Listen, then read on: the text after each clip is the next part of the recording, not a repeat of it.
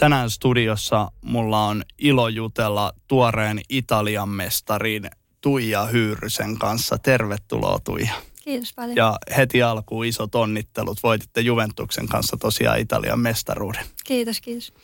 Mennään siihen hei vähän tarkemmin myöhemmin, mutta nyt aloitetaan kahdeksalla nopealla, niin ootko valmis? Joo. Jalkapallo. Ihana. Puotinkylän valtti. Eka. Juventus. Mahtava. Rita Guarino. Velho. Helmarit. Huikeet. Anna Signeul. Positiivisuus. Suurin saavutus. Mestaruus Juessa. Stadikap. Ihan niin muistoin. No niin, hyvä.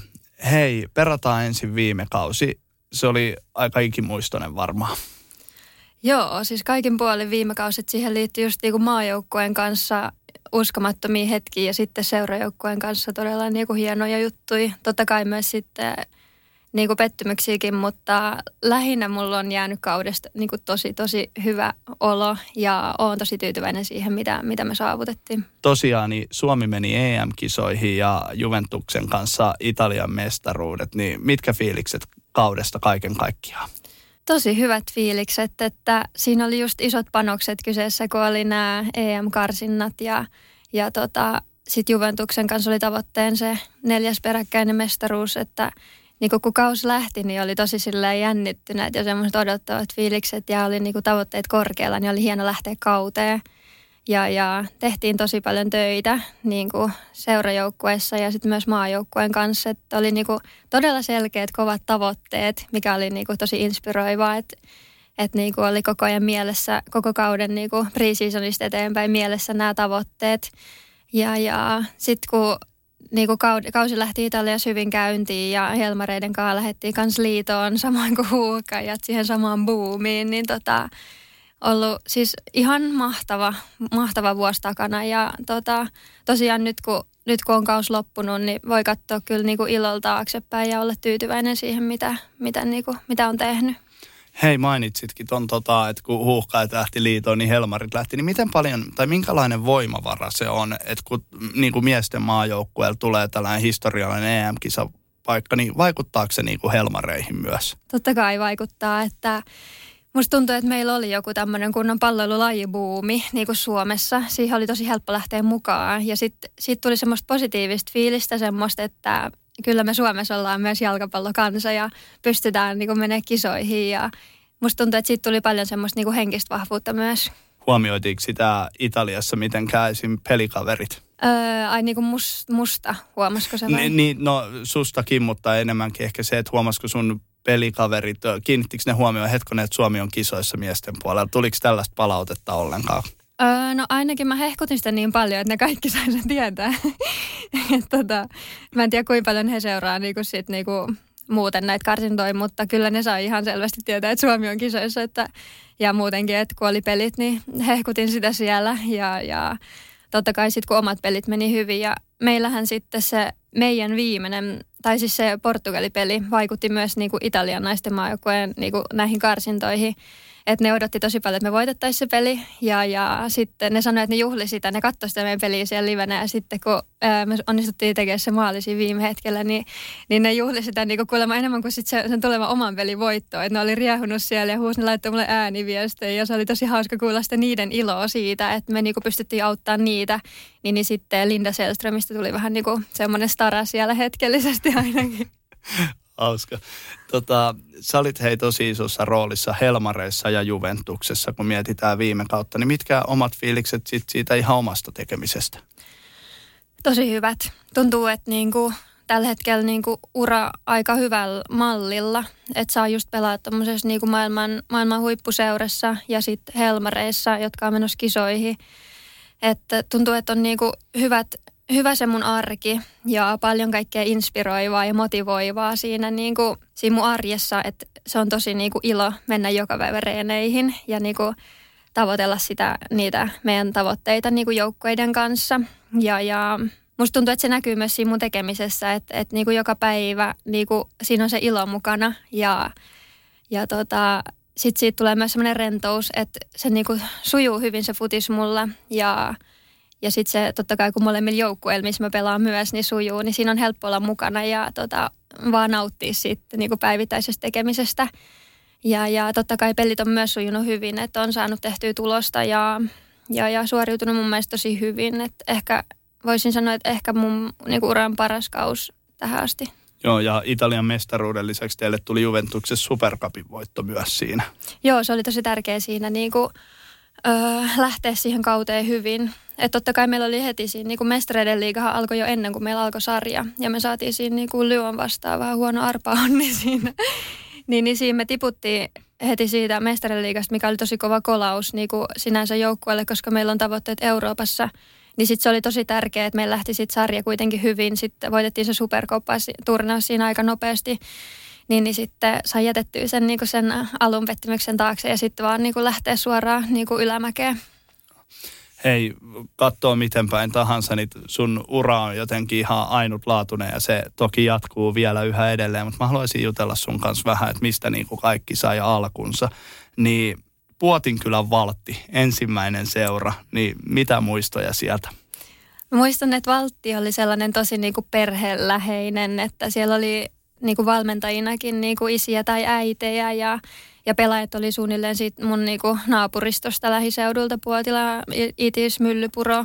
Niin, ja sitten, siellä oli tosi semmoinen hyvä, hauska meininki, että se oli, se niin kuin, oli kiva mennä reeneihin ja kiva vähän niin kuin harjoitella sitä jalkapalloa, mutta siinä oli ehkä pääasiassa myös se niin kuin yhdessä tekeminen ja yhdessä oleminen ja leikkiminen ja semmoinen niin kuin hauskuus ja sitten semmoinen talkoo henki kanssa. Et se oli niin kuin, mulla on jäänyt todella, todella lämpimät muistot niin kuin Valtista ja, ja totta kai niin kuin, meillä oli silloin myös ihan hyvä joukkue, että siinä niin kuin, niin kuin just menestyttiin turnauksissa ja näin, että se oli – Mä, tai mulla on jäänyt vaan mieleen semmoinen niin tosi lämmin, lämmin niin kuin olo siitä koko seurasta ja siitä niin kuin tekemisestä. Joo, ja muistaaksä milloin ja miksi sä ylipäätään aloitit jalkapallon? Joo, siis mulla on puolitoista vuotta vanhempi sisko, joka pelasi. Ja mä halusin totta kai tehdä kaiken, mitä se tekee. Että se oli niinku mun suuri idoli ja, ja ihailin kaikkea, mitä se teki. Ja hän alkoi pelaa futista. Ja sitten totta kai itsekin halusin. Mutta mä olin todella, todella ujo, kun mä olin pieni niin mä en uskaltanut mennä seurajoukkueeseen. Ja vaikka niinku sisko meni sitten valtin treeneihin, niin, niin mä vähän niinku seurailin niitä sivusta ja, ja tota, niinku sitten pelasin siskon kanssa ja kavereiden kanssa niinku meidän takapihalla. Niinku siis moni moni vuosi itse asiassa, varmaan joku neljä, viisi vuotta ennen kuin mä uskaltaudun menee sitten niinku seurajoukkojen niinku sinne valtireeneihin. Ja sitten sittenhän se olikin tosi jees, että ei siinä ollutkaan mitään jännää, että kaikki oli tosi ihania ja tytöt otti mut hyvin vastaan. Ja sitten sitten mä niinku vähän mietin, että miksiköhän mä oli jännittänyt sitä niin paljon sit kun sinne meni, mutta tota, niin, niin joo, siskon parissa ja, ja niin kuin hänen perässä ja sitten sit tota noin, niin, niin, hänen perässään mä oon mennyt vähän niin kuin koko uran, koska sitten myös niin kuin, hän haki sitten niin kuin, jalkapallopainetta yläasteelle ja sitten Mäkelärinteen lukioon ja sitten pelasi HIK ja mä oon niinku seurannut vähän niinku siitä ihan niinku pienestä asti hänen jalanjälkiä. Joo, minkä ikäinen sä olit, kun sä uskaltauduit sinne ensimmäisiin treeneihin? Kymmenenvuotias. Okei, okay, että siinä jonkun aikaa sai tehdä sitä, sitä työskentelyä sen suhteen, mutta hyvä, teit selvästi oikein päätöksen, että lopulta menit sinne. Joo, sitä on muutenkin hauska niin kuin ajatella taaksepäin sitä, niin kuin mitä jalkapallo on antanut mulle, että tuommoinen niin ujo tyttö uskaltautui en ylipäänsä menee sinne ja sitten siitä sai tosi paljon niin kuin semmoista sosiaalista oppia ja muutenkin niin kuin ryhmätyöskentelyä ja muuta ja sitten jos mä mietin itseeni ja niin kuin se, mihin futis on mut vienyt, niin se, että mulla on ollut itseluottamusta siitä, että mä oon hyvä niin kuin pelaa fudista, niin se on vienyt mut, mut myös maailmalle. Et ilman fudista musta tuntuu, että mä en olisi varmaan ikinä niin kuin ujona lapsena tai nuorena aikuisena lähtenyt mihinkään. Että et fu, niin kuin mulla, se itseluottamus siihen fudikseen on johtanut mut tosi monille poluille, mikä on niin kuin tällä jälkikäteen tosi makeet katsoa. Ja, ja tämä on tosi niin kuin, tärkeä juttu, jos miettii, että on valmentajia ja pelaajia, jotka kuuntelee tätä. Ne pelaajat voi olla tosi ujoja ja miettii, itse asiassa voi olla tyyppejä, jotka kuuntelee tätä niin ihan samassa tilanteessa, kun sä olit silloin vaikka kahdeksanvuotiaana. Ja sitten valmentajille ehkä se, että ottaisi niin kuin jotenkin huomioon sitä, niin kuin niitä erityispiirteitä, mitä niin lapsilla on, niin muistaaksä yhtään, että miten valmentaja otti sut vastaan? Huomasiko se heti, että nyt on vähän ujompi tyttö kyseessä vai miten se meni? No mä en ihan tarkalleen muista, mutta mä vaan sen muistan, että ei se sitten ollutkaan niin jännää, kun sinne meni. Että varmaan niin kuin valmentaja ottanut sit hyvin vastaan. Ja hän oli, mä muistan yhden meidän pelaajan isä ja on myös palomies. niin kuin semmoinen tosi, mä muistan, että tosi ihana tyyppi. Ja varmaan sekin on sitten vaikuttanut, että hän on ollut niin lepposa ja semmoinen, niin kuin, että mulle oli helppo olla siinä mukana. Niin se on varmasti auttanut, että se oli niin kuin ekaksi sattu semmoinen tosi hyvä. Hyvä niin. Tota, ketkä oli sun esikuvia, siskon lisäksi tietenkin?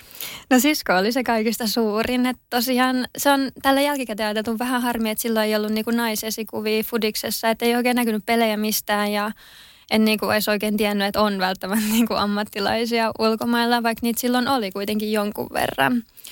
Että sitten mä totta kai katoin niinku telkkarista miesten mestareiden liigaa ja, ja tota, meillä oli silloin myös, nähtiin jossain vaiheessa sit valioliigaa kotoa ja, ja tota, niin sieltä siis kaiken maailman niin kuin pelaajia vuorotelleet. Lähinnä niin kuin silloin ihan pienenä, niin mä olin vähän niin kuin sisko-apuri siinä hommassa, että mä olin yleensä se joku veskari tai mä luulen, että sen takia musta tuli ylipäänsä puolustaja, koska siskolla piti olla se pallo ja sitten se vaan tarvi siihen niin kuin jonkun avuksi, niin sitten mä olin aina se puolustaja tai sitten veskari tai mitä siinä nyt oli, mutta mä muistan ainakin se kesä niin kuin 98, silloin kun ö, Ranska voitti ö, sen mestaruuden, niin, niin silloin me oltiin just jotain Tresegeetä ja mitä kaikkia, niin, niin aina keksittiin jotain pelaajia, ketä me niin kuin leikittiin olevamme. Mä olin ehdottomasti Sidane siihen aikaan, okay. vaikka taidot ei ehkä ihan ollut samaa luokkaa. Ö, oliko sulla mitään muita harrastuksia sen jalkapallon ohella? Joo, mä jossain vaiheessa pelasin korista muutaman vuoden, mutta se oli kans vähän niin kuin vaan, että mun paras kaveri pelasi korista ja mä halusin hengata sen kanssa, kun se oli jotenkin tosi cool. Niin sitten mä menin niin kuin korikseen mukaan, mutta siis joo, siitä jo muutaman vuoden ja sitten muutenkin tosi semmoinen niin urheilullinen ollut, että kaikki, kaikki päivät viettänyt ulkona niin kuin leikkien ja kaiken maailman urheilulajia testailen, että tosi aktiivinen lapsuus sinänsä, että harvemmin olin sisällä kotona, että aina melkein kaikki päivät oli pihalla tai jossain pelaamassa jotain.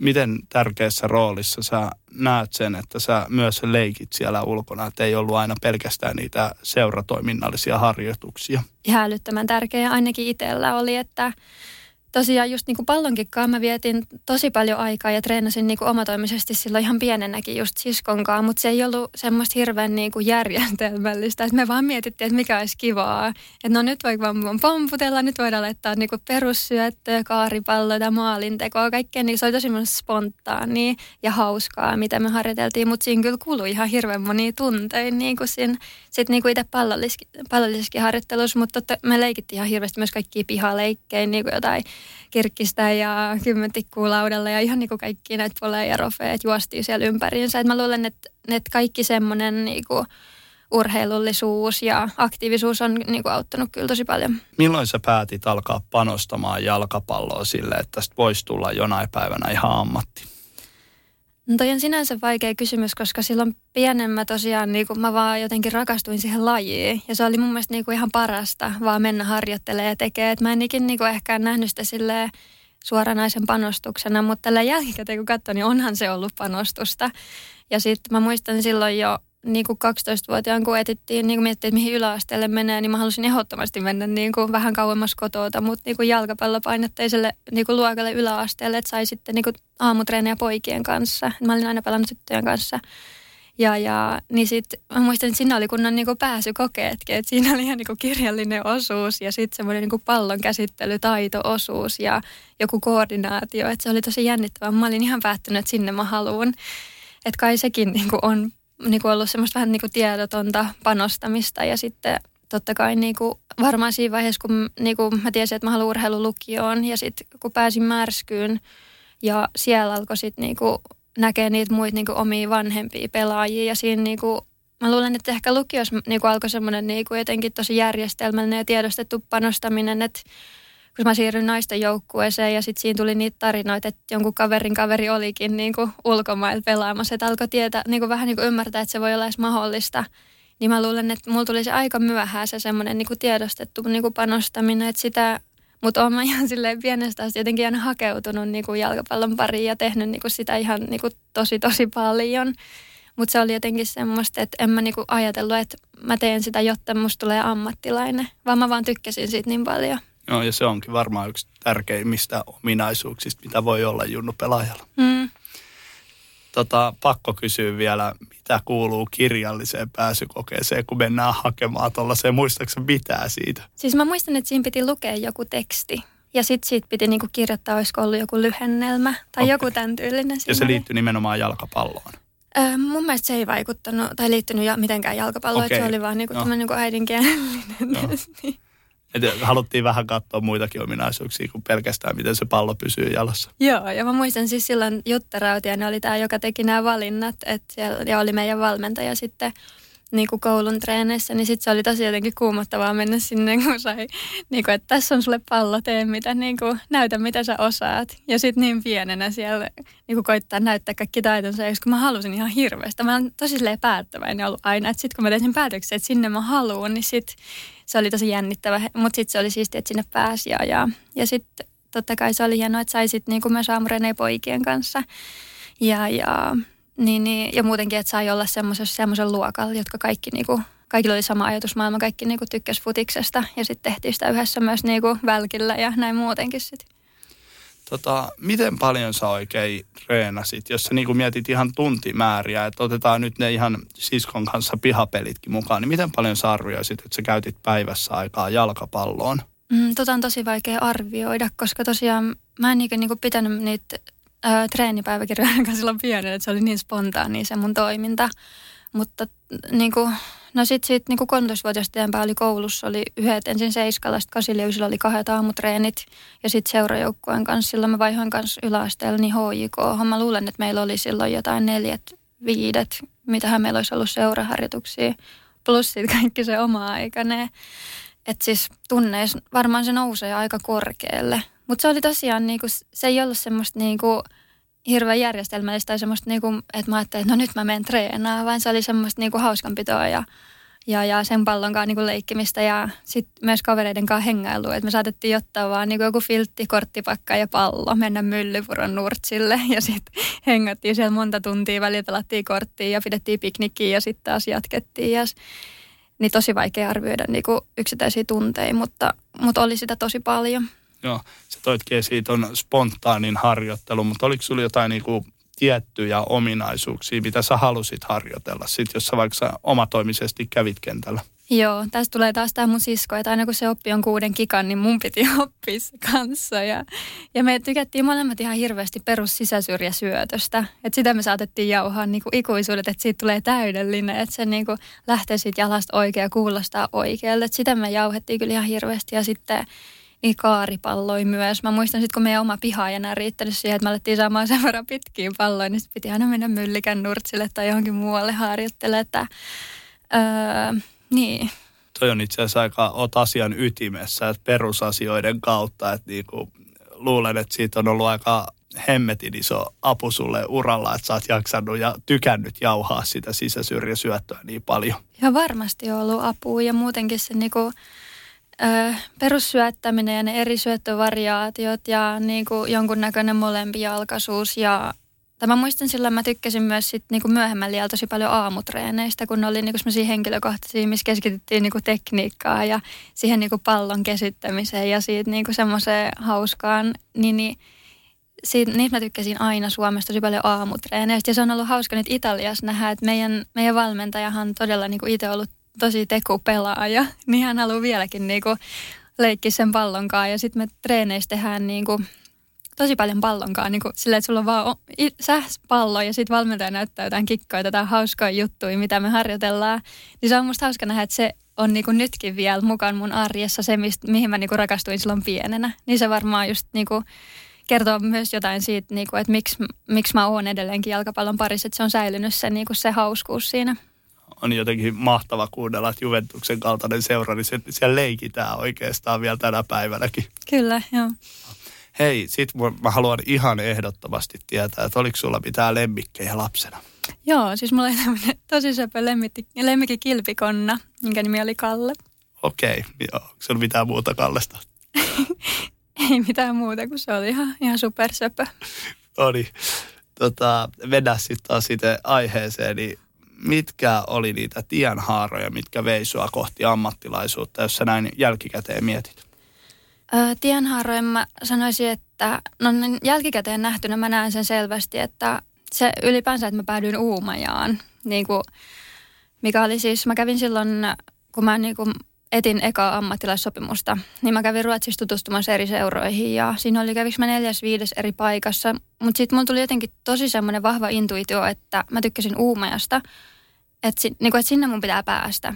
Ja sitten sit kun mä menin sinne ja siis en mä osannut esimerkiksi ruotsia, että mä olin jotain kouluruotsia lukenut, mutta sitten heti, niin kuin mä muistan silloin ekan vuoden aikana jo, niin kuin joku mun kaveri siellä haki niin kuin Uumeja yliopistoa. Sitten mä siinä vaan niin kuin vähän niin kuin seuran kattelin niitä kursseja tai näin. Ja sitten mä näin, että siinä oli sellainen niin kuin koulutus, mikä mä olin silleen, että wow, että, niin kuin, niin kuin, että tonne mä haluun. Sitten mä laitoin sinne niin kuin pap- hakupaperit sisään ja, ja tota, pääsin siis mun niin kuin lukion papereille sinne. Ja sitten mä olin silleen, että oho, että enhän mä niinku osaisi ruotsia. Nyt mä oon menossa niinku yliopistoon opiskelemaan ruotsia tämmöisen niinku kokonaisen koulutuksen. Mutta siis se koulutus oli niinku tosi niinku puhutteleva mulle, että se oli niinku, mä periaatteessa opiskelin, miten mä voin valmentaa niinku huippuurheilijoita olemaan parhaan niinku itsensä urheilijana. Et siinä oli fysiologia, urheilupsykologia ja liikuntalääketiede. Nämä niinku kolme osa-aluetta.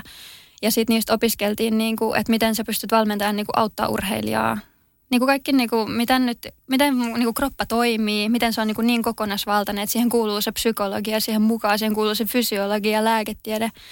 Ja sitten totta kai kun mä itse olin niin kuin samalla ammatti jalkapalloilija, niin mä opiskelin siinä, niin kuin, että miten mä voin auttaa itteeni olemaan niin kuin paras itsen ja urheilija, mikä on siis ihan mieletön koulutus. Öö, ja mä luulen, että se itse se koulutus, niin tämä tarina, tarina päättyy tähän, että se on auttanut mua uralla ihan hirveästi. Et siinä mä niinku ymmärsin ne mekanismit siinä, niinku, miten mun kroppa toimii. Kaikki se niinku fysiologia siinä, miten pitää syödä, miten pitää nukkua, miten pitää olla. Ja ehkä psykologisesti se oli se kääntävä tekijä se, että niinku erottaa se niinku urheilija-identiteetti siitä, niinku, kuka mä oon ihmisenä. Että niinku se, kuka mä oon tuijana, niin se ei ole se, mitä mä teen. Että sit se otti tosi paljon paineet pois siitä mun niinku urheilusta. Että jos mä vaikka kentältä jonkun virheen, niin, niin se ei tarkoita, että mä oon luuseri ihmisenä. Että siinä oli jotenkin tosi helppo sitten, että kun mä menin kotiin, sit mä olin vaan mä. Ja sitten niinku se, niinku, se oli mulle jotenkin käänteen tekevä hetki myös ymmärtää se, joka tuli sitten niinku konkreeti- konkretisoi siellä, kun mä opiskelin te urheilupsykologiaa koulussa. Et mä luulen, että se, niinku se koulutus ylipäänsä on ollut mulle tosi tärkeä niin kuin se, että mulla on kestänyt ura näin kauan ja sitten, että, että mä oon saanut siitä kaiken irti. Joo, 2011, kun sä lähit Uumajaan? Ää, joo, 2010 silloin, joo, talvella. Joo, kuulostaa aika tota, niin kuin jos vertaa nyt taas Suomea ja Ruotsia, niin tuosta on kuitenkin kymmenen vuotta aikaa ja tollainen koulutus tarjottiin, vaikka sitä nyt ei oltu varmaan just suunniteltu kaikille jalkapalloilijoille, mutta silti toihan on sellainen koulutus, mikä jokainen ammattilainen pitäisi käydä jossain vaiheessa. Siis joo, ihan mieletöntä, että niinku yliopisto on koulutus siitä, miten sä voit olla paras urheilija, no. tai miten mä sen näin. Totta kai se oli siis, sen nimi oli treenarprogrammet, eli se oli niinku valmentamista. No. Mutta totta kai mä niinku, silleen valmennan sit itseäni siinä samalla, että se oli, kyllä, se oli ihan mieletön koulutus ja, ja auttanut mua. Se on niinku tärkeä juttu siksi, siksi, miksi musta on tullut ammattilainen ja miksi mun ura on ollut niin pitkä. Että mä oon niinku, jotenkin pystynyt käsitellä sen, kuka mä oon ja mitä se urheilu on ja mitä kaikkea siihen liittyy ja miten sitä voi tehdä niin kuin suhteellisen terveellä tavalla, vaikka huippurheilu ei ehkä ole niin kuin se kaikista terveellisin vaihtoehto aina, mutta et, et miten sitten voi kuitenkin niin kuin voida hyvin niin kuin ihmisenä ja sitten niin kuin, et, panostaa siihen uraan niin kuin täysillä urheilijana. Miten paljon sitten se Tuija kentällä poikkeaa siihen siviilituijaan? Aika paljon. Et mähän oon niinku kentän ulkopuolella edelleenkin vähän ujo ja ehkä semmoinen niinku hiljainen tarkkailija. Mutta sitten sit kentällä mä en ole yhtään ujo. Että mulla on tosi hyvä itseluottamus ja tiedän mitä osaan ja niinku pystyn niinku vaatimaan paljon itseltäni ja sitten myös niinku niiltä joukkuekavereilta ja, ja pystyn myös niinku jotenkin ehkä toteuttaa itteeni siinä niinku eri tavalla, koska mulla on se itseluottamus siihen ja se on niin kivaa. Ja, ja näin, että et kyllä, kyllä niissä on aika paljon ero, eroavaisuuksia myös. Ketkä henkilöt oli sun uran kannalta merkityksellisiä? Voisin veikata, että sisko pääsee listalla jälleen, mutta oliko ketään muita? Joo, sisko ykkösenä. Sitten tota, mm, mä voisin sanoa, että, että kaikki valmentajat, pelaajat, ketä mulla on ollut niin kuin uran varrella, että musta tuntuu, että ihan pienestä asti mulla oli niin kuin tosi paljon kannustusta, tosi paljon niin kuin tukijoukkoja, hyviä valmentajia, ihania pelikavereita.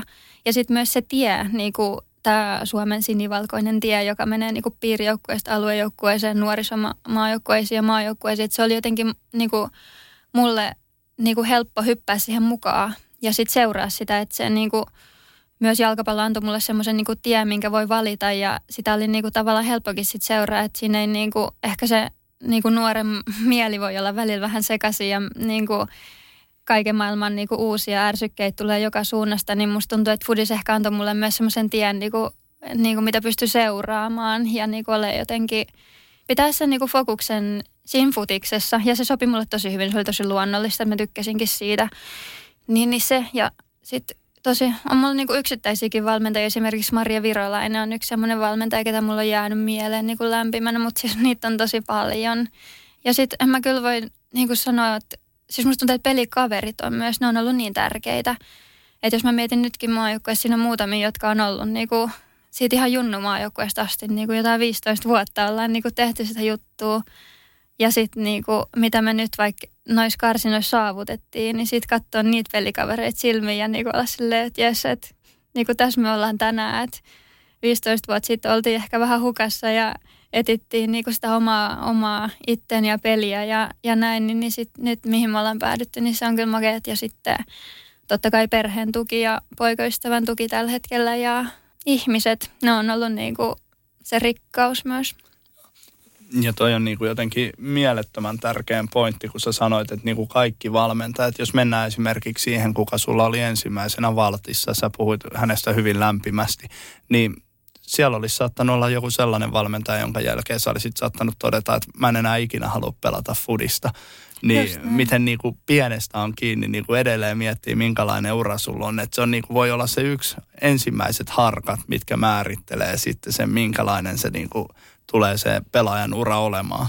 On, ja sitten kun siihen on myös siihen niinku uran varrelle tullut niin paljon niitä valintahetkiä, että sitten on pitänyt tehdä valinta, että minkä polun ottaa, mihin joukkueeseen menee, mihin maahan muuttaa. Niin sitä on tosi niin kuin jännä ajatella taaksepäin, että, että jos olisikin valinnut jotenkin toisin tai jossain vaiheessa ei olisi ollut joku tietty tuki siinä apuna ja mitä kaikkea.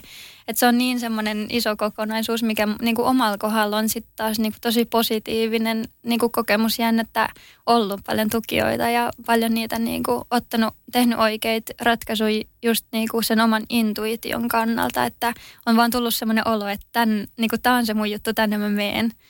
Ja sitten totta kai mulla on ollut se onnellinen asema, että mulla on usein ollut valintana niin kuin vaan hyviä vaihtoehtoja. Että sitten on niistä niin kuin saanut hyvistä valita jonkun. Ja mä yleensäkin tykkään aina nähdä kaikki asiat positiivisen kautta, että näkee niinku niitä mahdollisuuksia ja kaikki hyvät asiat. Ja, ja siitä on ollut tosi paljon apua maailmallakin, että, että miten siellä pärjäät. Totta kai siellä on kaikkea, niinku, mikä ei välttämättä ole joka päivä niinku sua hymyilytä, että kaikki asioita, jut, niinku juttuja, mitä ehkä Suomessakin kaipaa ja muuta. Mutta sitten jos niinku se on, niinku, ajattelee sitä positiivisen kautta ja niinku itse keskittyä niihin asioihin, mihin pystyy vaikuttaa ja jättää ne muut niin kuin taakse. Sitten musta tuntuu, että se on jotenkin vaikuttanut myös siihen, että mulla on tosi niin kuin ollut niin kuin nousujohteinen ja positiivinen niin kuin ura ja sitten, että mulla on jäänyt myös hyvä olo siitä.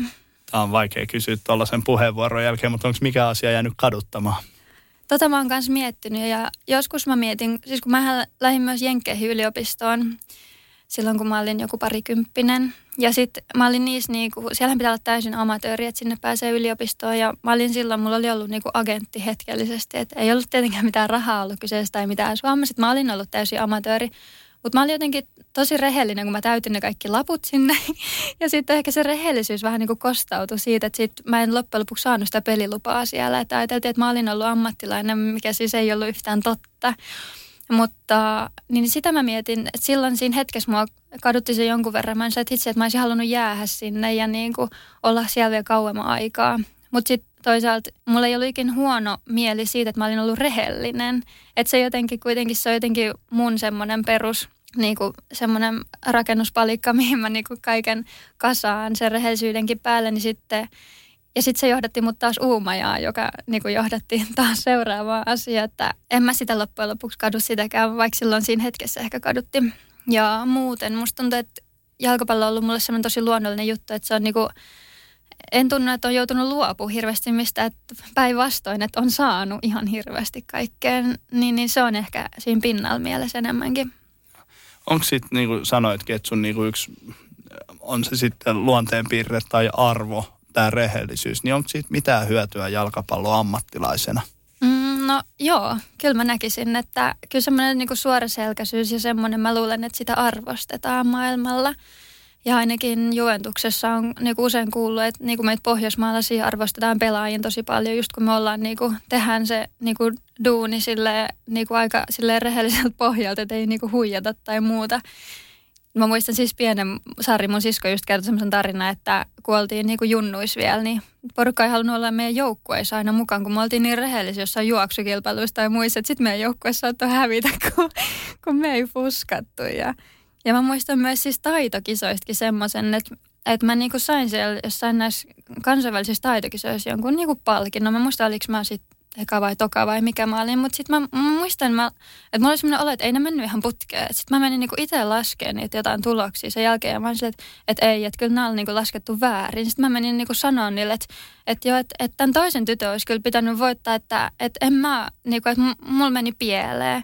Ja sitten mä menin antaa jonkun taskulampun, minkä mä olin saanut palkinnoksi niitä takaisin sinne ja, ja näin. Ja sitten mulla oli hirveän hyvä olla sen jälkeen. Et jotenkin mä luulen, että, että niinku, tuommoiset pikkujutut, mitä on tapahtunut, niin siis ne on vaan tehnyt musta semmoisen, mikä mä oon. Ja sitten semmoinen, mikä mä oon, niin mä luulen, että se rehellisyys on semmoinen yksi niistä, jota arvostetaan kyllä niin kuin maailmalla ja muutenkin sitten tulevaisuudessa elämässä. Tästä päästäänkin Juventukseen, niin miltä tuntuu pelata niin legendaarisessa seurassa kuin Juventus on? Sitä on vaan vaikea kuvailla muutamalla sanalla, että se on tosi upeeta. Että kun tietää sen koko Juventuksen historian ja, ja, ja sen voittamisen kulttuurin – Juventushan mahdollistaa mulle sen, että mä voin pelaa jalkapalloa niin kuin täysin ammattilaisena semmoisessa niin kuin ympäristössä, missä kaikki panostaa siihen täysillä ja nauttii siitä. Joten se niin kuin jokapäiväinen toiminta on tosi ihanaa. Ja siellä saa totta kai sit mahdollisuuksia just niin kuin pelata isoilla stadioneilla ja pelata niistä mestaruuspokaaleista ja, ja, ja tosi niin kuin iso tuki sieltä niin kuin seuran puolelta tullut siihen, niin kuin, että heti että me ollaan niin kuin voittajia ja ja näin sen pitääkin mennä. Että et tota, totta kai siinä tulee myös semmoinen niin kuin, ää, vastuu, vastuu siitä, kun laittaa sen juvepaidan päälle, että et niin kuin, et tekee asiat niin mahdollisimman hyvin kuin voi ja tekee niin kuin aina oman parhaansa. Ja, mutta se on tosi, tosi hienoa. Niin kuin tuntuu, että se on ehkä niin kuin omalla uran jonkun niin kuin kruunu. Et joskus kun on miettinyt, että onko tässä mitään järkeä, kun tekee jotain tappojuoksuja jossain niin, niin sitten nyt voi ajatella, että kyllä kaikessa oli järkeä, niin kuin nyt, nyt, nyt näin jälkeenpäin ajatellen, kun saa tehdä sitä, niin kuin mitä rakastaa. Joo, oliko sinulla jo lapsena unelma, että jonain päivänä Juventuksessa, kun sä kerroit siitä, että sä katsot esimerkiksi miesten mestareiden liikaa? Ei ollut ikinä niin kuin Juventuksesta se unelma, että ja muutenkin musta tuntuu, että mä ehkä katoin niitä enemmänkin silleen, että aha, no makea, että noin niinku miespelaajat on siellä. Että kun en mä niinku tajunnut sitä pienen, että niinku naisetkin vois tai että mä voisin, niin, niin ehkä mä en osannut unelmoida sitä silloin niinku pienen. Miltä se tuntuu, että sun ansiosta olet yksi niistä, joiden ansiosta voi tota, tällä hetkellä tyttöpelaajat unelmoida oikeasti, että mä haluan jonain päivänä pelata naisten jengissä Juventuksessa. Se on tosi hieno tunne. Ja mä aina just, jos mä jollekin nuorille saa jotain sanoa, että uskokaa unelmiinne. Ja teistä voi tulla ihan mitä te vaan itse haluatte. Että sitä, niin sitä rajatonta uskoa ja sitten totta kai pitää tehdä paljon töitä sen eteen, mutta että kaikki on mahdollista. Ja että Suomesta voi nousta niin kuin maailmalle ja sitten jos ajatellaan, että mä pystyn sitä jollekin niin kuin näyttää, niin se on tosi silleen tuntuu tosi hyvältä ja on sille otettu siitä ja toivottavasti tytöt unelmoi siitä, että ne pelaa Juves ammattilaisena tai jossain muualla Euroopassa, että se on todellakin mahdollista. Varmasti. Tota, minkälaista sun arki on Torinossa, jos me mietitään niinku sitä harjoittelua? Mm, siis joo, meillä on yleensä aamupäivällä niinku harjoitukset.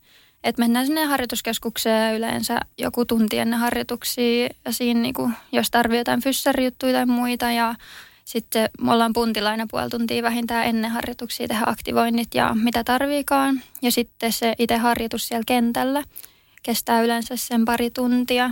Ne on Italiassa aika pitkiä ne harjoitukset.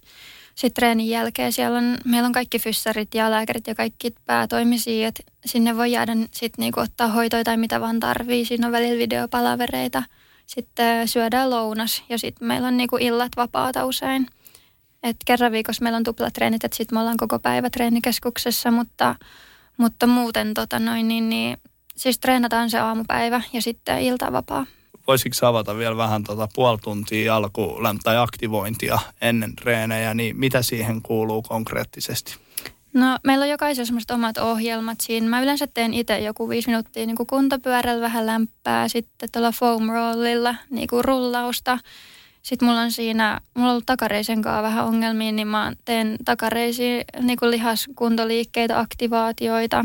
Sitten siinä on, meillä on semmoiset niin keskivartalo-ohjelmat, mitä tehdään niin kuin ohjatusti sitten. Siinä on niin niitä meidän fysiikkavalmentajia auttamassa. Siinä tehdään erilaisia aktivointeja niin keskivartalolihaksia. Siinä on se niin fokus.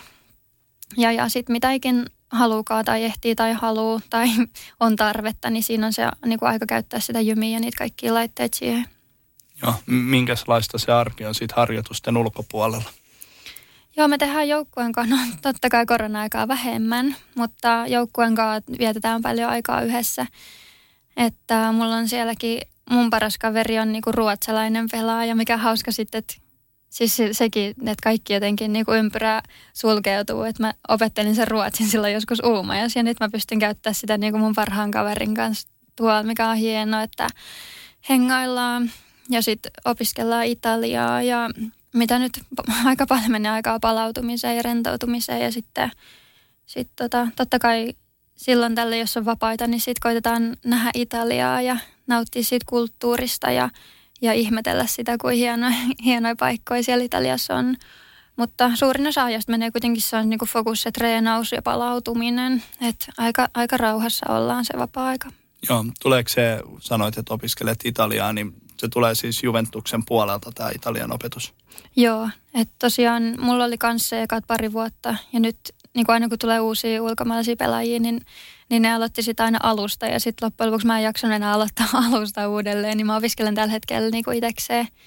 Mutta joo, siis Juventuksen puolelta tulee niin se, se alku, minkä tarvii, että pääsee itse käyntiin ja, ja se on kaikki se valmennus tähän asti ollut italiaksi ja niin kuin kaikki siinä seurassa tapahtuu italiaksi, niin se on tosi tärkeää, että se opitaan siinä nopeasti ja ne kyllä auttaa siinä.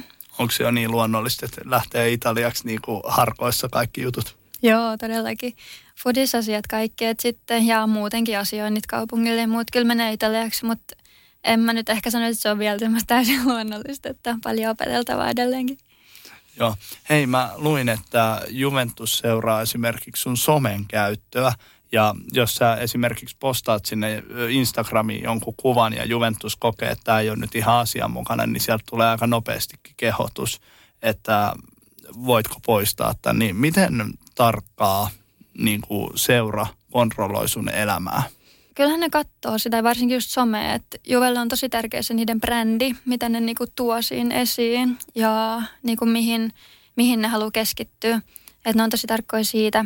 Ja sehän on niinku business ja niiden brändi, että totta kai siinä niinku, sit kun tekee itse Juventuksen kanssa sopimuksen, niin sitoutuu myös siihen, että noudattaa sitä niiden juttuja. Ja mulle se on aina ollut tosi luonnollista, että suht asiallisia kaikki postaukset ja näin, mutta on siinä muutamat joukkuekaverit on kokenut sen jotenkin niinku rajoittavana.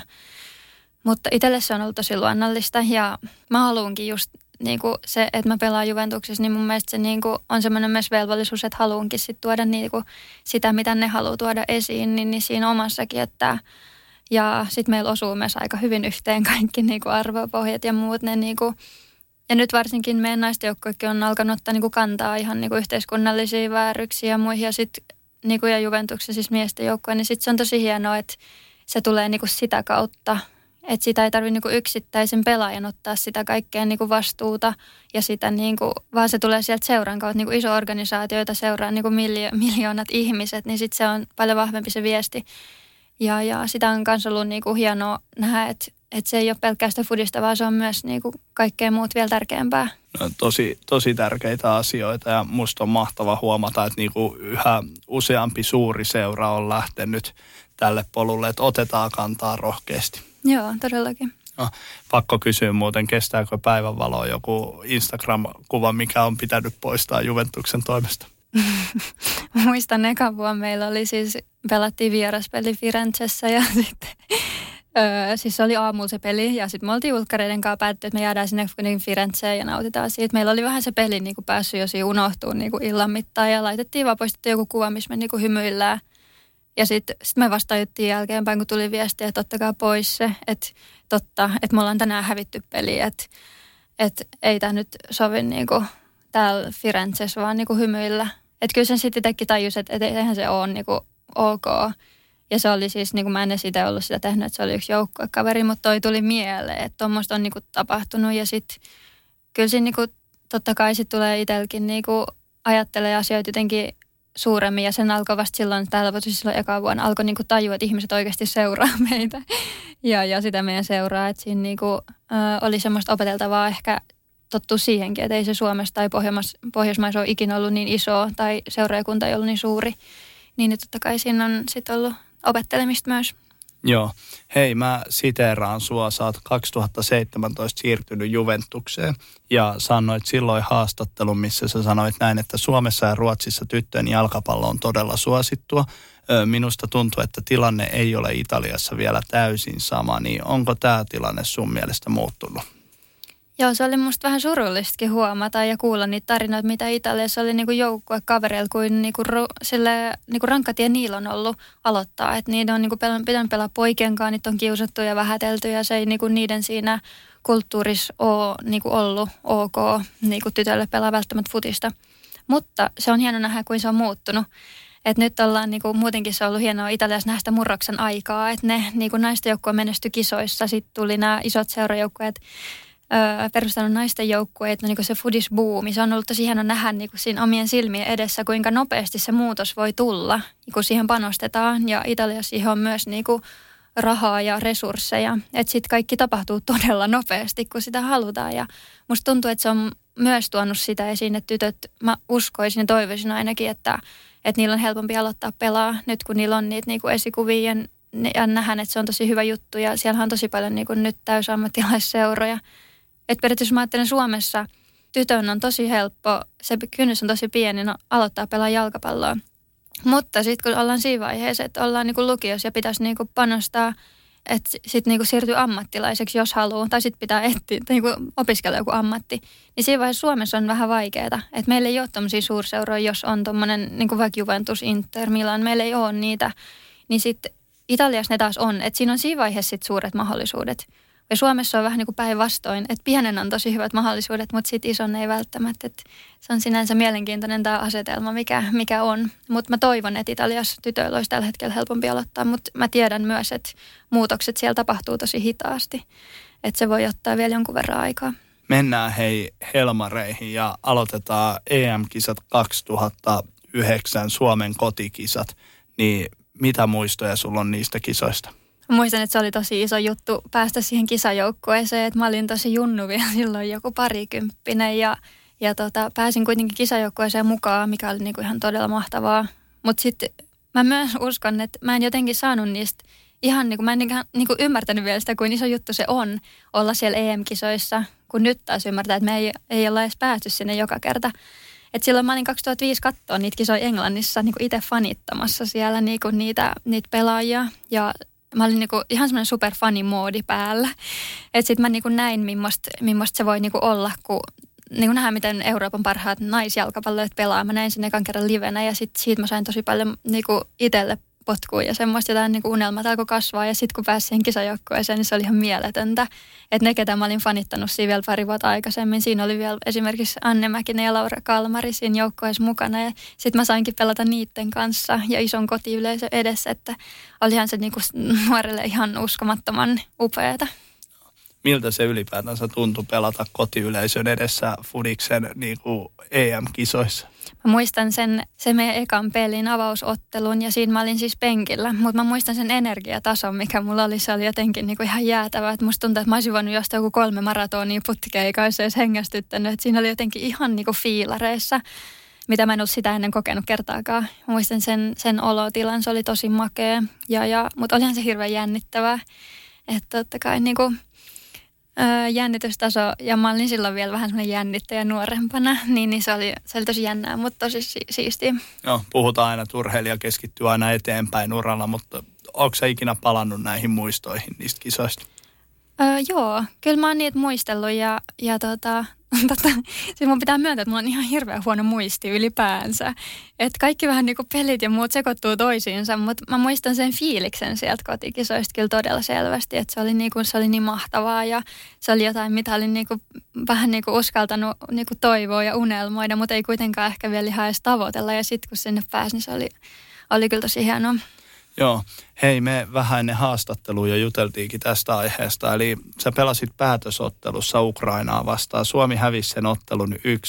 Siinä se Ukrainan maali lähti vähän, jos sanotaan, että huono syöttö sulta ja Ukrainan pelaaja pääsi katkaiseen ja teki 1-0 maalin, niin se kuitenkin, mitä mä löysin, oli se, että sua kehuttiin hirveästi siitä, että sä menit itse median eteen tämän virheen jälkeen. Niin muistaaksä tästä mitään? Joo, siis se oli tämä lohko, lohko viimeinen peli.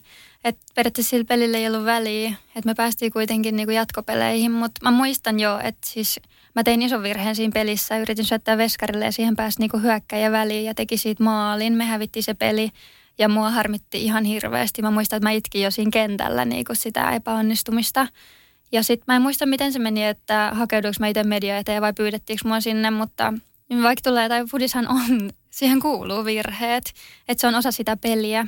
Ja totta kai siinä hetkessä tuntui tosi musertavalta, mutta, mutta mä olin itse asiassa ennen niitä kisoja niin, niin käynyt tämmöisen niin kuin Iira Riihilahden tämmöisessä mentaalivalmennuksessa niin kuin hänen kotonaan, missä mietittiin näitä kisoja ja mietittiin sitä, niin kuin millainen mä oon futaajana ja mikä on tärkeää ja niin kuin tämmöisiä keskittymisharjoituksia ja muita. Et musta tuntuu, että mä olin mentaalisesti tosi valmis siihen, niihin kisoihin.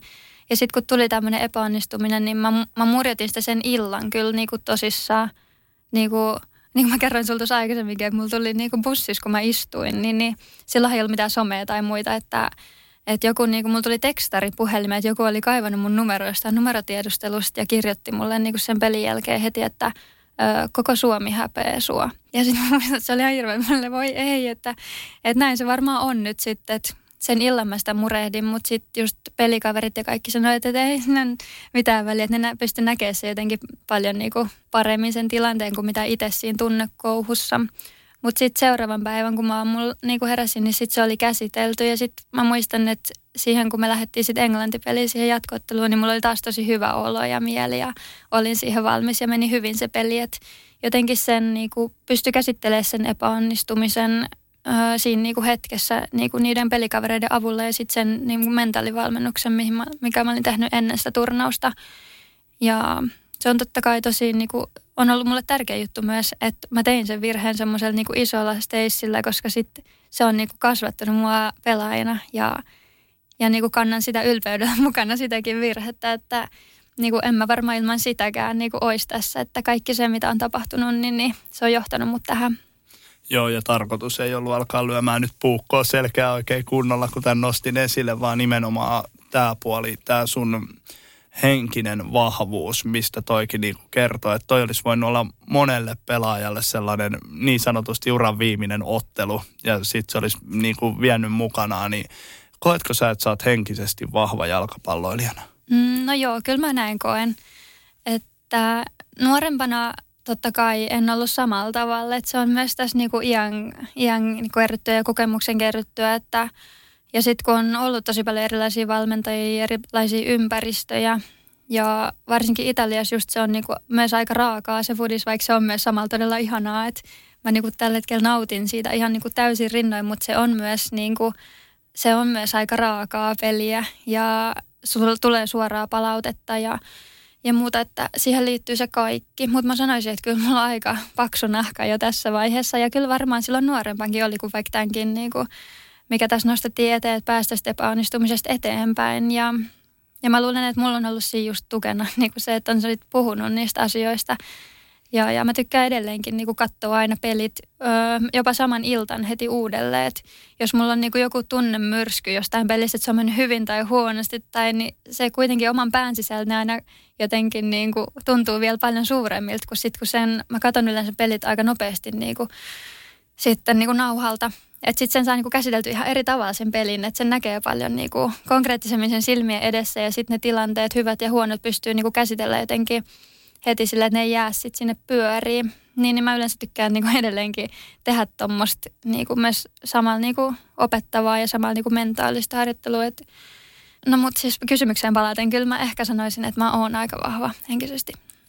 Siltä se ainakin niinku ulkopuolisen silmissä vaikuttaa ja tämä sun niin kuin maajoukkueura, sehän on ihan käsittämätön, että siitä on nyt 14 vuotta aikaa, kun sä teit maajoukkueen debyytin Helmareissa ja sulla on 112 ottelua niin kuin jo tilillä palloliiton sivujen mukaan, niin tota, mitkä fiilikset on noin, uskomattomasti maa, noin uskomattomasta maajoukkueurasta?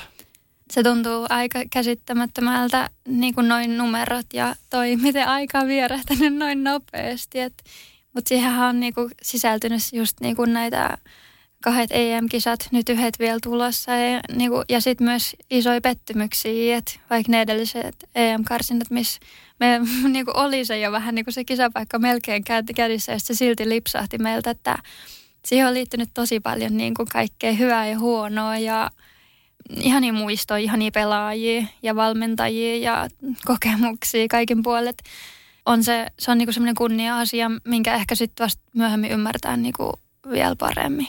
Joo. Osaatko sä yhtään kuvailla sitä tunnetta, kun sä puet maajoukkuepaidan päälle? Öö, joo. Siis yleensä siinä on, kun pukee sen painon päälle, niin se peli alkamassa. Et mä muistan, tiedän, että siis yleensä siinä on tosi keskittynyt. Siinä haluaa antaa parhaansa. Siinä tuntuu jotenkin niin kuin semmoinen niin kuin kunnioitus sitä, sitä pelipaitaa ja sitä joukkuetta kohtaa, että että, ja sama semmoinen vastuu ja semmoinen niin hyvä fiilis Helmareista ainakin meillä niin kuin pursuu se. Että se on niinku, me nähdään niinku vaan mahdollisuuksia. Kun me mennään sinne kentälle ja kun sen pelipaidan pukee, niin siinä vaiheessa ei ole, niinku, ei ole vielä mitään siinä pelissä niinku tapahtunut. Että siinä on kaikki hieno edessä ja siinä on niinku tosi, tosi upea fiilis. Ja samalla aina sit tosi keskittynyt ja, ja tota, ja sitten sekin, että se tehdään siellä yhtä aikaa niiden pelikavereiden kanssa siellä kopissa. Ja sitten kun sinne jo menee sinne koppiin, kun ne roikkuu siellä kaikki vierekkäin ja näin. Siinä on niinku paljon semmoista makeata symboliikkaa. Tota, alussa jo vähän viitattiinkin tähän, niin Helmarit on pelannut ihan käsittämättömän niin kuin viimeiset pari vuotta. Mä katsoin, että 4.3.2019 Helmarit hävisi Pohjois-Korealle Kyproksella pelatussa turnauksessa 1-0. Sen jälkeen Helmarit on pelannut tähän päivään mennessä 17 ottelua, hävinnyt niistä kaksi ja voittanut kymmenen, niin mitkä syyt on, että tällaiseen lentoon on lähetty? Kuulostaa tosi hienolta noin tilastot. Että, öö, Mä luulen, että siihen vaikuttaa tosi paljon se, että meillä pelaajat pelaa niin kuin hyvissä seuroissa, hyvissä ympäristöissä. Meillä on aika hyvä ikärakelma tässä vaiheessa, että sen niin kuin 94 kova luokka, mitä, mikä meillä on niin kuin runkona tuossa maajoukkueessa, niin nekin on nyt jo niin kuin tosi hyvässä, ehkä parhaassa fudisiässä. Mä luulen, että se vaikuttaa tosi paljon, että yksilöt niin kuin menestyy omilla tahoillaan. Ja sitten myös, että me ollaan joukkueen saatu, pitää sama pakka kasassa nyt jo niin kuin useamman vuoden, että me ollaan pystytty niin kuin ryhmänä tulemaan yhteen ja löytää se meidän, meidän juttu, meidän niin kuin se, ketä me ollaan ja mitä me halutaan. Ja varsinkin karsinnoissa meidän tahtotila niin kuin voittaa ja päästä niin kisoin, se oli niin suuri. Että mulla oli semmoinen, että ei tästä voi tulla mitään muuta lopputulosta, että kyllä me mennään sinne kisoihin. Joo, miten sä muuten otat, sä oot jo nyt niin kuin kokeneempaa pelaajakartiin, niin miten sä otat uuden pelaajan maajoukkueeseen vastaan? Mä yritän aina antaa kaikkien olla omia itseään. Että koittaa teke, tehdä niille olon niin kuin hyväksi mieluisaksi ja korostaa sitä, että ei tarvi olla mitään tai yrittää mitään sen enempää kuin mitä itse on. Ja, ja totta kai yritän semmoista positiivista energiaa jakaa siellä kaikille. Nyt on koronan takia ollut välillä vähän vaikea, koska me ollaan niin kuin eristytty omiin huoneisiin, eikä ollut niin, kuin niin paljon sitä yhteistä aikaa, mikä on ollut vähän harmi, että ei ole päässyt uusien, uusien pelaajien kanssa niin paljon niin kuin juttelee, mutta tota, ehkä just sen niinku hyvän fiiliksen tuominen ja semmoinen niinku, äh, luonnollisuus se vaan, että saa olla just semmoinen kuin on. Ja, ja et ei tarvitse miettiä, että pelaaks ekaa maattelua vai viittäkymmenettä. Että et niin kuin me kaikki mennään sinne ja pelataan se peli. Öö, pakko vielä palata noihin viime karsintoihin. Mä muistan, kun mä katsoin tämän kuuluisen Suomi-Skotlanti-ottelun. Se oli niin kuin, eihän tuollaista niin kuin edes elokuvissa voi käsikirjoittaa, koska se on niin ilmeinen se loppu. Niin mitä muistoja sulla on niistä viime karsinnoista? siis ihan huikeat muistat, että tosiaan se Skotlanti-peli, me niinku, meillä oli tosi iso tahtotila siinä, että me halutaan voittaa se peli. Ja tota, mehän siis uhrauduttiin niiden, niinku, se koko peli. Kaikki teki ihan hirveän määrän töitä ja oli koko ajan se fokus. Me tiedettiin, että me voidaan myös pelin lopussa ratkaista, koska me oltiin tehty se jo aikaisemminkin. Ja meillä oli niinku tosi hyvä fiilis. Me kannustettiin toisia, me uhrauduttiin. Niinku, periaatteessa puolustettiin se melkein koko peli.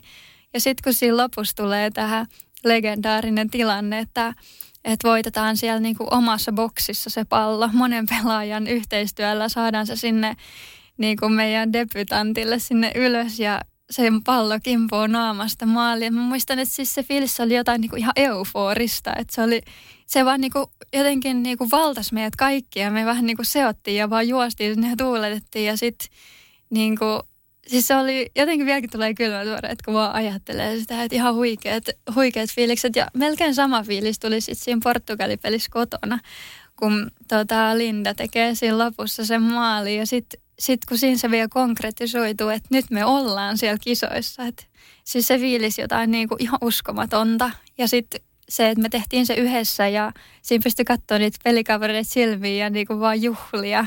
Ja siinä niinku tajuu sen nyt kaiken vähän niinku vielä isommassa mittakaavassa, kun on ollut myös mukaan silloin, kun ollaan karsiuduttu pois kisoista. Ja nyt sitten niinku, ja on ollut myös siellä kisoissa, tietää kuin hieno tapahtuma se tulee olemaan ja miten ne on kasvanut vielä joka vuosi vielä enemmän, että siitä tulee olemaan kunnon niinku jalkapallojuhla. Ja niin, niin se on, niin kuin ne kaikki tunteet vaan niin kuin jotenkin purkautui siinä hetkessä. Ja mä muistan, että itse sen leirin jälkeen oli kyllä tosi tyhjä olo. Et se oli ollut niin kauan se tavoite ja se oli meille niin hirveän tärkeää ja semmoinen niinku päätetty juttu, että me mennään sinne. Niin sitten sit kun me saavutettiin sen, niin mulla oli ainakin vähän tyhjä olla sen jälkeen vähän aikaa, että piti taas niinku, piti taas vähän funtsailla ja, ja, ja, ja kerätä itsensä taas niinku, No ei siinä ollut kuin pari päivää aikaa ennen kuin meillä oli sitten niinku kauden tärkein Milan peli niinku seurajoukkojen kanssa, että et tota, tosiaan huikeista fiiliksistä huikeisiin fiiliksiin. Joo, kyllä meni itselläkin ihan kananlihalle taas, kun aloit kertomaan tuota tarinaa ja sitten kun itse muistaa sen, kun katsoi tv sitä matsia, niin kuin se, että se oma tunne oli siinä lopussa, että ei kai Skotlanti vaan tee sitä maalia. Ja sitten se peli olikin yhtäkkiä Suomelle 1-0, niin jos mä oikein muistan, mun ensimmäinen reaktio oli se, että mä aloin nauramaan. Ja se ei johtunut siis siitä tyylistä, millä se maali tuli, vaan sitten se oli ihan vaan sellainen, että eihän niinku oikeasti voi tapahtua näin. Joo, se oli hienoa, kun niin kuin, että me Suomen maajoukkue, niin kuin, meillä käy vähän niin kuin se tuuri. Tai eihän se nyt tuuri ollut, että se oli ihan tekemällä tehty sekin maali ja se koko peli. Mutta sitten jotenkin kuitenkin oli semmoinen olo, että ehkä se pallo pomppi tällä kertaa meille.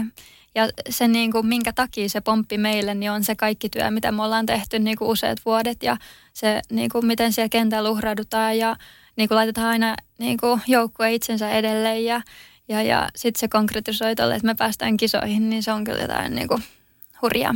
Vielä haluaisin palata tuohon, kun sä puhuit tuosta, että parin päivän päästä oli se tärkeä Milanottelu. Niin mitä sä teet sen pari päivää siitä, että siitä tyhjästä olosta saadaan taas täys lataus päälle?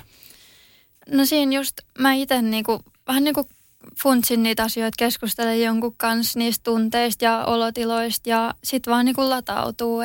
Sitten kun sekin oli niin tärkeä se Milan peli, että totta kai siinä halusi niin kuin olla taas täysillä mukana ja että et tota, totta kai siis semmoinen tyhjä, mä voisin kuvitella niin kuin nyt vaikka kaus päättyi, niin on taas vähän semmoinen tyhjä olo ja nyt sen saa niin antaa ollakin. Mutta siinä vaiheessa ei sille voinut antaa oikein niinku valtaa tai niinku aikaa, että siinä piti aika nopeasti latautua uudelleen ja sitten sehän oli tosi helppoa, koska oli näin makea peli siinä tulos edessä ja me onnistuttiin se voittaa, niin, niin, niin tota, se meni jotenkin kuitenkin loppujen lopuksi aika luonnollisesti. Englannissa pelataan vuonna 2022 EM-kisat. Mitkä odotukset tässä vaiheessa? Huikeeta. Siis, tai musta tuntuu, että ehkä omalla kohdalla taas joku ympyrä sulkeutuu. Että mä olin silloin 2005 Englannissa katsomassa niitä kisoja ja kannustamassa siellä katsomossa. Ja nyt sitten niinku aika monta vuotta myöhemmin saa itse pelaa siellä Englannissa kisoissa, toivottavasti. Niin, niin öö, siis ihan mahtavaa. Ja varsinkin Englannissa nyt siellä on se liigakin tosi niin kuin korkealla tasolla, ehkä jopa maailman paras. Niin kuin se naisten liiga, siellä, siellä on hirveä panostus. Ja mä toivon, että siitä tulee kokonaan semmoinen jalkapallobuumi taas ympäri maailmaa. Totta kai tavoitteet olla kisajoukkueessa ja, ja päästä tota, että päästään toteuttaa sitä ja näyttää helmareita, että mikä, ketä me ollaan ja mitä me, mitä me niinku edustetaan. Että, että just se periksi antamattomuus, semmoinen suomalainen sisu ja nämä meidän arvot, niin, niin tota, ne varmaan tulee viemään meidät, meidät pitkälle ja ja, ja niin siis tällä hetkellä aika odottavat. Ja sitten nythän tässä alkaa ensin vielä MM-karsinnat, että totta kai ne EM-kisat on nyt vähän niin kuin semmoinen tulevaisuuden juttu, että et ei ole mitään niin kuin tulostavoitteita tuommoisia ehtinyt vielä miettiä. No, hei, mä haluan vielä tulla jutella sun kanssa tästä, että italialainen ja pohjoismaalainen temperamentti, ne eroaa yleensä aika paljon toisistaan. Miten sä kuvailisit sun valmentajia, italialaista Rita Guarinoa ja ruotsalaista Anna Signeulia? Onko niissä paljon eroja? On. Mä sanoisin, että ne on niin kuin yö ja päivä. että tosiaan kuin, äh, Anna on niin kuin valmentaja, joka valmentaa positiivisen kautta. Hänellä on aina mielessä, niin kuin hän kannustaa paljon ja on positiivinen ja näyttää niin kuin niitä hyviä klippejä videofalavereissa ja niin kuin hyvää fiilistä ja, ja, ja näin. Ja sitten taas Rita on vähän niin kuin se päinvastainen, että sillä on tosi tarkka silmä niin kuin niihin kehitettäviin asioihin, niihin niin kuin pieniin niin kuin epäonnistumisiin, jotka totta kai kuuluu niin kuin lajiin. Ja se porautuu niin kuin niihin aika sille suoraan, että haluaa niin kuin kehittää meitä pelaajina ja sitä meidän peliä niin kuin sitä kautta, että opitaan niistä ja niin kuin se on ihan hänenkin mielestä totta kai ok tehdä virheitä, mutta se on vaan miten niihin niin kuin sit reagoi ja miten me opitaan niistä. Niin, niin sinänsä niillä on tosi kaksi tosi erilaista lähestymistapaa, mutta totta kai molemmat on niinku vahvoja niinku naishenkilöitä. Molemmilla on omat fudisurat takana ja sille on niissä myös samoja juttuja, mutta ehkä toi niinku, ihan toi lähestymistapa on niinku, ö, tosi erilainen. Mitkä ne samat jutut sitten olisi? Mä, molemmat ainakin tekee tosi kivoja treenejä, että aika samantyylisiä. Ritalla ehkä just enemmän vielä niitä niinku omia tekniikkaharjoituksia että niitä, että se, se tykkää tosi paljon siitä teknisestä. Totta kai siitä Annankaan on tosi paljon vähemmän aikaa aina leireillä. Että ehkä se senkin takia ei niinku, on vähän erilainen se suhtautuminen, että, totta kai niinku Rita, me ollaan hänen kanssa joka ikinen päivä, niin se on niinku eri, ne, eri lähtökohdat. Annankaan on tosi vähän aikaa leireillä. Mutta mut, mut, tota, siis molemmat ihan ammattilaistekijöitä ja niillä on molemmilla tosi selkeä niinku näkemys siitä, miten ne haluaa niin kuin, että me pelataan fudista ja, ja tota, molemmat tuo sen myös niin kuin tosi selvästi esiin. Toi kuulostaa, että sä oot niinku aika täydellisessä paikassa, kun sä oot niinku kahden noin erilaisen, niin kuin sä kuvailit itse, että ihan kuin yö ja päivä olisi, niin sä saat olla siinä välissä tavallaan, että kun siellä paneudutaan Italiassa niihin yksityiskohtiin ja ehkä vähän niiden virheiden kautta, niin sit sä pääset aina välillä sinne maajoukkueen leirillä mukaan, jossa sit et tuu ja noin hupeasti sä syötit ton ja näin ja näin. Joo, se on ihan hyvä balanssi, että siinä tulee molempia, että, että totta kai niin kuin, musta tuntuu, että on, tai uralla on ollut tosi paljon erilaisia valmentajia ja sehän on ihan hirveän vaikea ammatti. Ja koska ajattelen muutenkin niin kuin 20 naista, joilla on kaikilla omat mielipiteet, omat elämän niin kuin tilanteet ja muut, miten niitä pystyy niin kuin sitä kaikkea kontrolloimaan jotenkin, niin kuin tuomaan kuitenkin kaikista parhaat puolensa esiin kentällä ja sitten niin kuin, siinä on tosi paljon kaikkea vaikeaa, mitä ne valmentajat niin kuin joutuu siinä arjessa tekemään ja eihän kukaan valmentaja ole täydellinen. Ja se on muutenkin ihan periaatteessa vähän mahdoton tehtävä tehdä sitä täydellisesti, mutta, et, mutta et on niin kuin hyvä, että on tämmöiset niin kuin, valmentajat. Nyt meillä vaihtuu Juventuksen itse asiassa valmentaja, että tota, et saa nähdä millainen tuleva tulee olemaan, mutta niin, niin, niin, se on rikkaus, että on erilaisia valmentajia. Niiltä kaikilta oppii jotain eri juttuja ja voi ottaa mukaan ja sitten niin, niin sehän siinä on se, että jokainen pelaaja, joka valmentaja on erilainen. Joo. Ootko se joutunut luopumaan asioista, että sä oot niinku pystynyt luomaan noin hienon uran? En mä ehkä näkisi luopumisena. Mm, mulla on ollut tosi luonnollista aina hakeutua niinku sen niinku urheilun pariin ja Fudiksen kanssa tehdä ne kaikki asiat. En, mä en ehkä koe, että mä olisin joutunut luopumaan oikeastaan mistään. Kauan ura jatkuu vielä? Tämä on hyvä kysymys. Mä en tiedä ja mä en ottanut siitä oikeastaan edes paineita, että tällä hetkellä nautin siitä ihan hirveästi ja, ja olen tehnyt just jatkon seuraavan vuoden Juven kanssa ja kisat tavoitteena, että siihen asti mä oon miettinyt ja sitten sen jälkeen mä en ole vielä miettinyt. Onko sulla vielä jotain tavoitteita, mitä sä haluat saavuttaa jalkapalloilijana? Joo, totta kai, että nyt no, se EM-kisapaikka on se, että haluan olla joukkueessa ja sitten myös, että niissä kisoissa tehdä tulosta. Ja seurajoukkueen kanssa totta kai lähdetään tavoittelemaan viidettä peräkkäistä mestaruutta. Ja muutenkin nyt nyt halutaan menestyä myös Euroopassa, että mestareiden liigassa niin kuin halutaan, halutaan tehdä tulosta ja, ne on niinku semmoisia ne isot tavoitteet. Sitten totta kai musta on kiva nähdä, että vieläkin näin vanhoilla päivillä pystyy kehittyä joka päivä itsekin niinku sekä pallollisesti ja sitten mentaalisesti ja fyysisesti kaikilla osa-alueilla. Että et tota, haluan kehittyä edelleenkin. Onko mahdollista, että sut tullaan näkemään vielä jonain päivänä kansallisessa liigassa? Uh, hyvä kysymys. En tiedä siihenkään vastausta, että musta on ollut hieno nähdä, miten kansallinen liiga on niinku nostanut profiilia ja nythän se, niinku, se on tosi houkutteleva sarja ja sitä potentiaalia aletaan näkeä ja, ja käyttöön hyväksi. Että, et tota, en sano ikinä, että en ikinä. Tota, sulla on tosiaan, niin kuin ollaan viitattu, niin tosi upea ja pitkä ura. Niin onko naisten jalkapallo muuttunut kautta kehittynyt sun uran aikana jotenkin merkittävästi? No on, niin kuin kaikilta osa-alueilta voisin sanoa, että kyllä mä väittäisin, että ihan pelillisesti, niin kuin taktisesti, teknisesti, fyysisesti, sitten panostus, niin kuin rahallinen ja, ja sitten se arvostus. Musta tuntuu, että kaikki on niin kuin kasvanut, kaikki on mennyt niin kuin parempaan suuntaan. Musta olisi kiva nähdä niin kuin millaista kaikki tulee olevan kymmenen vuoden päästä, jos niin kuin nyt ollaan jo tässä vaiheessa. Ja sitten sitä potentiaalia on niin kuin ihan mielettömästi, mitä vieläkään ei hyödynnetä. Et musta tuntuu, että naisten foodis tulee olemaan ihan niin kuin se wow-juttu tulevaisuudessa ja sitten sitä odotan innolla, mutta on myös totta kai niin kuin arvostan sitä, mitä se on, mitä se on jo nyt. Oletko sä kerännyt yhtään jo pohtimaan sitä, että sitten kun jonain päivänä pelaajaura päättyy, että mitä sä teet sen jälkeen?